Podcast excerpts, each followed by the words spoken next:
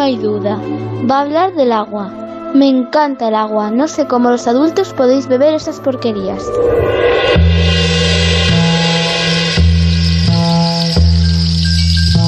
Bueno, no sé a qué se refiere cuando habla de porquerías. Hay muchas opciones, es verdad que hay muchas opciones y muchos inventos. En Onda Cero tenemos una estación de radio en lo alto de un faro que asoma al Cantábrico. No sé si hoy el cielo del Cantábrico está nublado, nos lo podrá decir el propio eh, Javier Cancho. En Por fin no es lunes, Punta Norte.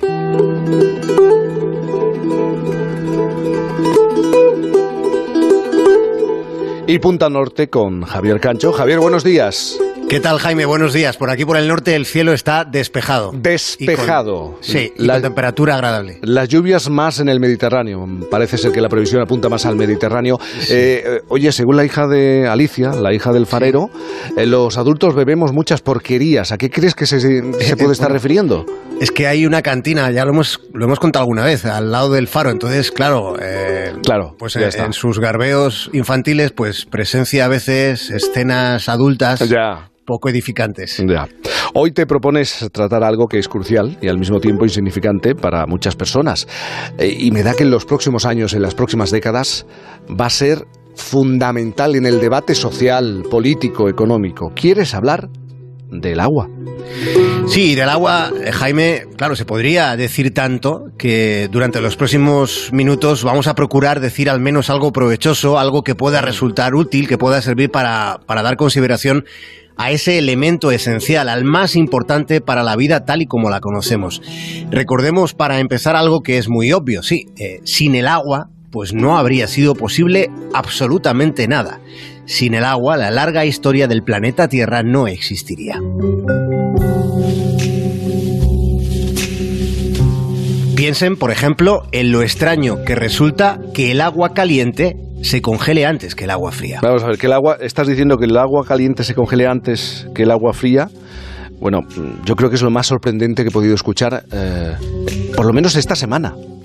Bueno, es que sí, es muy sorprendente, Jaime. ¿Sabes por qué? Porque resulta completamente anti-intuitivo, porque resulta ilógico y es un fenómeno del que hay constancia desde hace mucho, porque ya fue observado por Aristóteles y porque luego eh, ha habido otros pensadores ilustres como Francis Bacon, como René Descartes, que prestaron atención a este asunto a esta curiosidad de la física, a la que ya se dio definitivamente nombre en los años 60 del siglo XX, porque eh, a ese proceso ya se le llamó el efecto Empemba, por un tipo que se llamaba Erasto Empemba, que era un joven tanzano que se dio cuenta en el colegio de que la mezcla caliente para hacer helados se congelaba antes que la fría. Y como siempre, todo tiene una explicación científica en la que, eh, bueno, no nos vamos a entretener demasiado por no, por no tratar de ponernos muy eruditos porque no lo somos. Lo que sí os cuento es que este asunto del que os hablo para empezar, ese proceso físico tan curioso, tiene que ver, claro, con las moléculas que hay dentro del agua. Y partiendo de la misma lluvia, podríamos decir que el agua es una de las sustancias más eh, fascinantes del universo. Desde luego puede decirse que hay, hay magia en el universo y en este planeta tan formidable que tenemos. Y esa magia está contenida en el agua.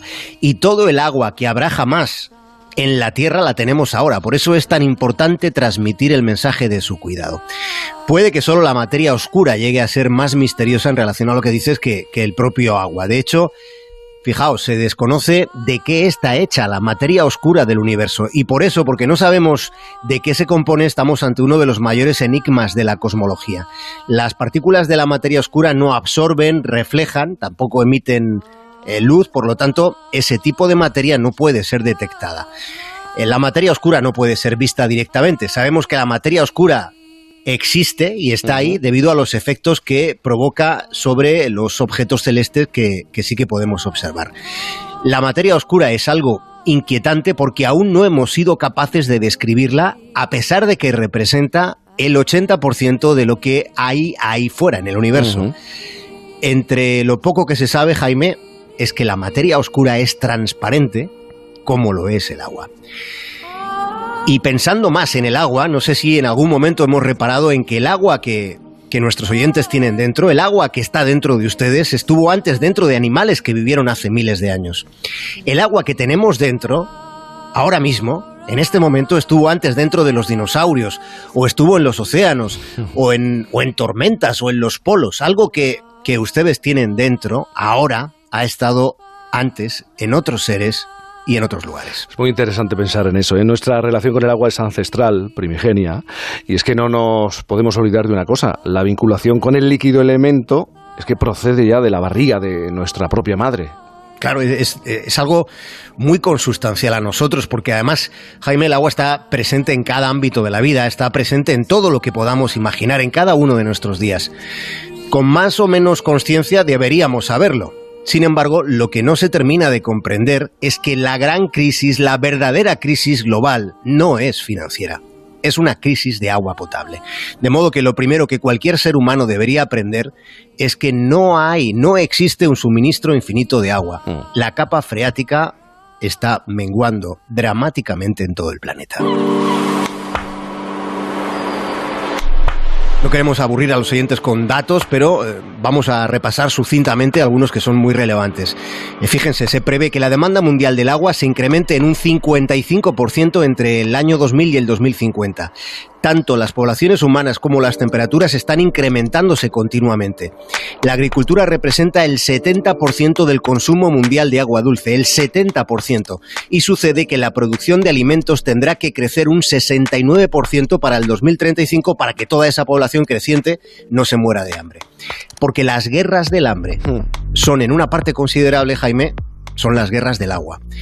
Y luego eh, está el asunto de, del agua para fines energéticos, que va a aumentar en más de un 20%. La NASA decía recientemente en un informe que muchas de las fuentes de agua dulce del mundo están siendo drenadas por encima de sus posibilidades, mucho más rápido de lo que se están reponiendo. De la guerra de Siria hemos oído hablar todos, ya van ocho años, por desgracia, pero quizás son pocos los que, los que conocen su poliédrico trasfondo estratégico, porque la guerra en Siria se ha relacionado con intereses eh, vinculados al petróleo o al gas, y sin embargo hay enfoques geopolíticos que señalan que esa guerra estuvo precedida de una de las peores sequías en esa región entre 2007 y 2010. Nunca algo tan gordo, algo tan malo tiene un único desencadenante, pero el agua, su ausencia en este caso fue sin duda uno de ellos, de los desencadenantes de la guerra de Siria. Y bueno, vamos a terminar este repaso al asunto, al gran asunto del agua, haciendo una comparación. Porque durante 28 años seguidos España ha sido y es el líder mundial en donaciones y trasplantes. Y, ese eh, es un asunto en el que se debe reparar de vez en cuando, Jaime. Ah, ¿Quieres eh, establecer una relación, algún tipo de relación con el asunto que estamos tratando? Es que vamos a recordar este dato, somos muy generosos, los más sensatos, y especialmente en ese instante, el instante terrible eh, de la muerte. Sí, debemos pensar que en los últimos cuatro años las donaciones han aumentado un 33% en España. Ni los recortes han mermado esa tendencia cuando sí lo han hecho con, bueno, yo diría que con todo lo demás. Recordemos que las donaciones son completamente altruistas. Los órganos se asignan por estricto orden de urgencia médica. Hmm. Ni la familia del donante sabe a quién va a implantarse el órgano, ni el receptor conoce la identidad de quien le ha proporcionado algo tan, bueno, tan crucial como poder seguir viviendo. ¿eh? ¿Y, ¿Y cómo se ha conseguido? Pues pues haciendo llegar a todos un mensaje considerado esencial. Si hemos sido capaces de algo así, somos capaces de todo lo bueno. Piensen en que, en que la tasa de negativas familiares en España está por debajo del 15%, cuando en el Reino Unido está por encima del 40%. Hemos llegado hasta aquí porque existe un enorme nivel de conciencia en este país y también en este mundo. El objetivo, por tanto, pues sería llegar hasta ese nivel de conciencia, porque no se trata del precio, se trata del valor del agua. Pensémoslo y deseémonos suerte porque la vamos a necesitar, porque sin agua no somos nada.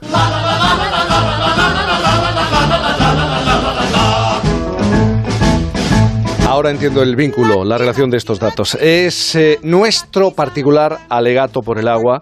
Por cierto, en esta semana en la que eh, se ha celebrado un Congreso Nacional en el que se ha abordado. Tú has participado, ¿eh? has, mm. has dado una conferencia sobre lo sostenible, sobre periodismo y medio ambiente, cada vez con mayor presencia en los medios de comunicación.